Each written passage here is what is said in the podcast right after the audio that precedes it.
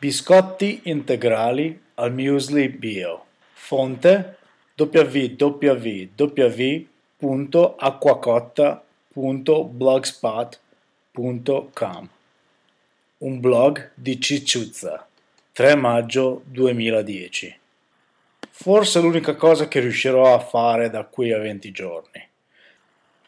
Mi affretto a postare questi biscotti perché non so questo spazio quanto sarà curato in questi mesi caldi. Eh sì, per me coincidono con il lavoro più intenso, durante il quale a malapena riesco a stare dietro alla spesa di casa, per non trovarmi senza quelle tre cose fondamentali per prepararsi una cenetta estiva di ritorno dal lavoro. In previsione di questo a casa c'è stato quello che io chiamo il Feng Shui annuale.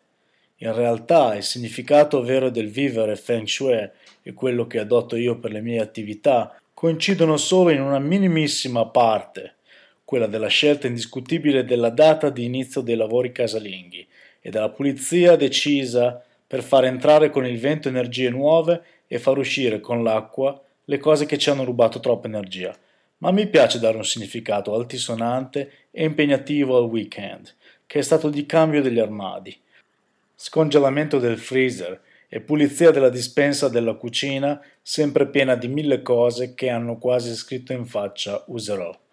Ed è saltato fuori un muesli biologico casalingo che avevo fatto qualche mese fa, mai postato perché insomma, povero, non l'ho ritenuto degno.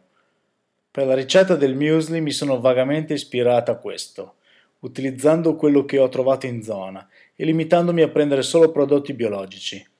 Ora, se è vero che secondo me è da fare, perché è veramente buono, è anche vero che dopo le prime due mattine il mio sanissimo muesli è rimasto nella dispensa. Alla fine devo ammettere che io sono una da latte e biscotti, o latte e ciambellone. Seguendo questo semplice ragionamento, è venuto da sé che il muesli si è trasformato magicamente in un ingrediente perfetto dei miei biscotti per la mattina.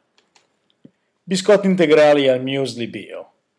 350 g di muesli bio, 230 g di farina integrale bio, la mia è alce nero, 100 g di zucchero di canna se il muesli è già zuccherato, altrimenti aggiungerne altri 50 g, 80 g di burro sciolto, ma può andare bene secondo me anche metà burro e un po' di latte intero, un uovo codice O, mezzo baccello di vaniglia, Amalgamare tutti gli ingredienti velocemente. Deve risultare un impasto che si possa compattare bene.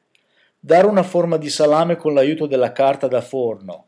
Chiudere la carta intorno al salame a mo' di caramella e lasciare riposare circa un'oretta, in modo che l'impasto si compatti bene. Riscaldare il forno a 190 gradi.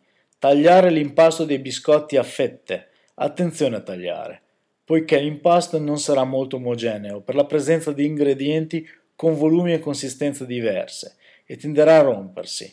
Basterà ricompattarli velocemente con le mani e metterli sulla placca del forno.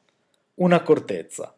Come tutti i biscotti con il burro, meglio la temperatura più alta all'inizio per evitare che il burro prima di cuocersi insieme all'impasto si sciolga bruciandosi quindi suggerisco i primi 10 minuti a 190 gradi e poi eventualmente abbassare a 175 per i restanti 5-10 minuti e comunque fino a colorazione dei biscotti.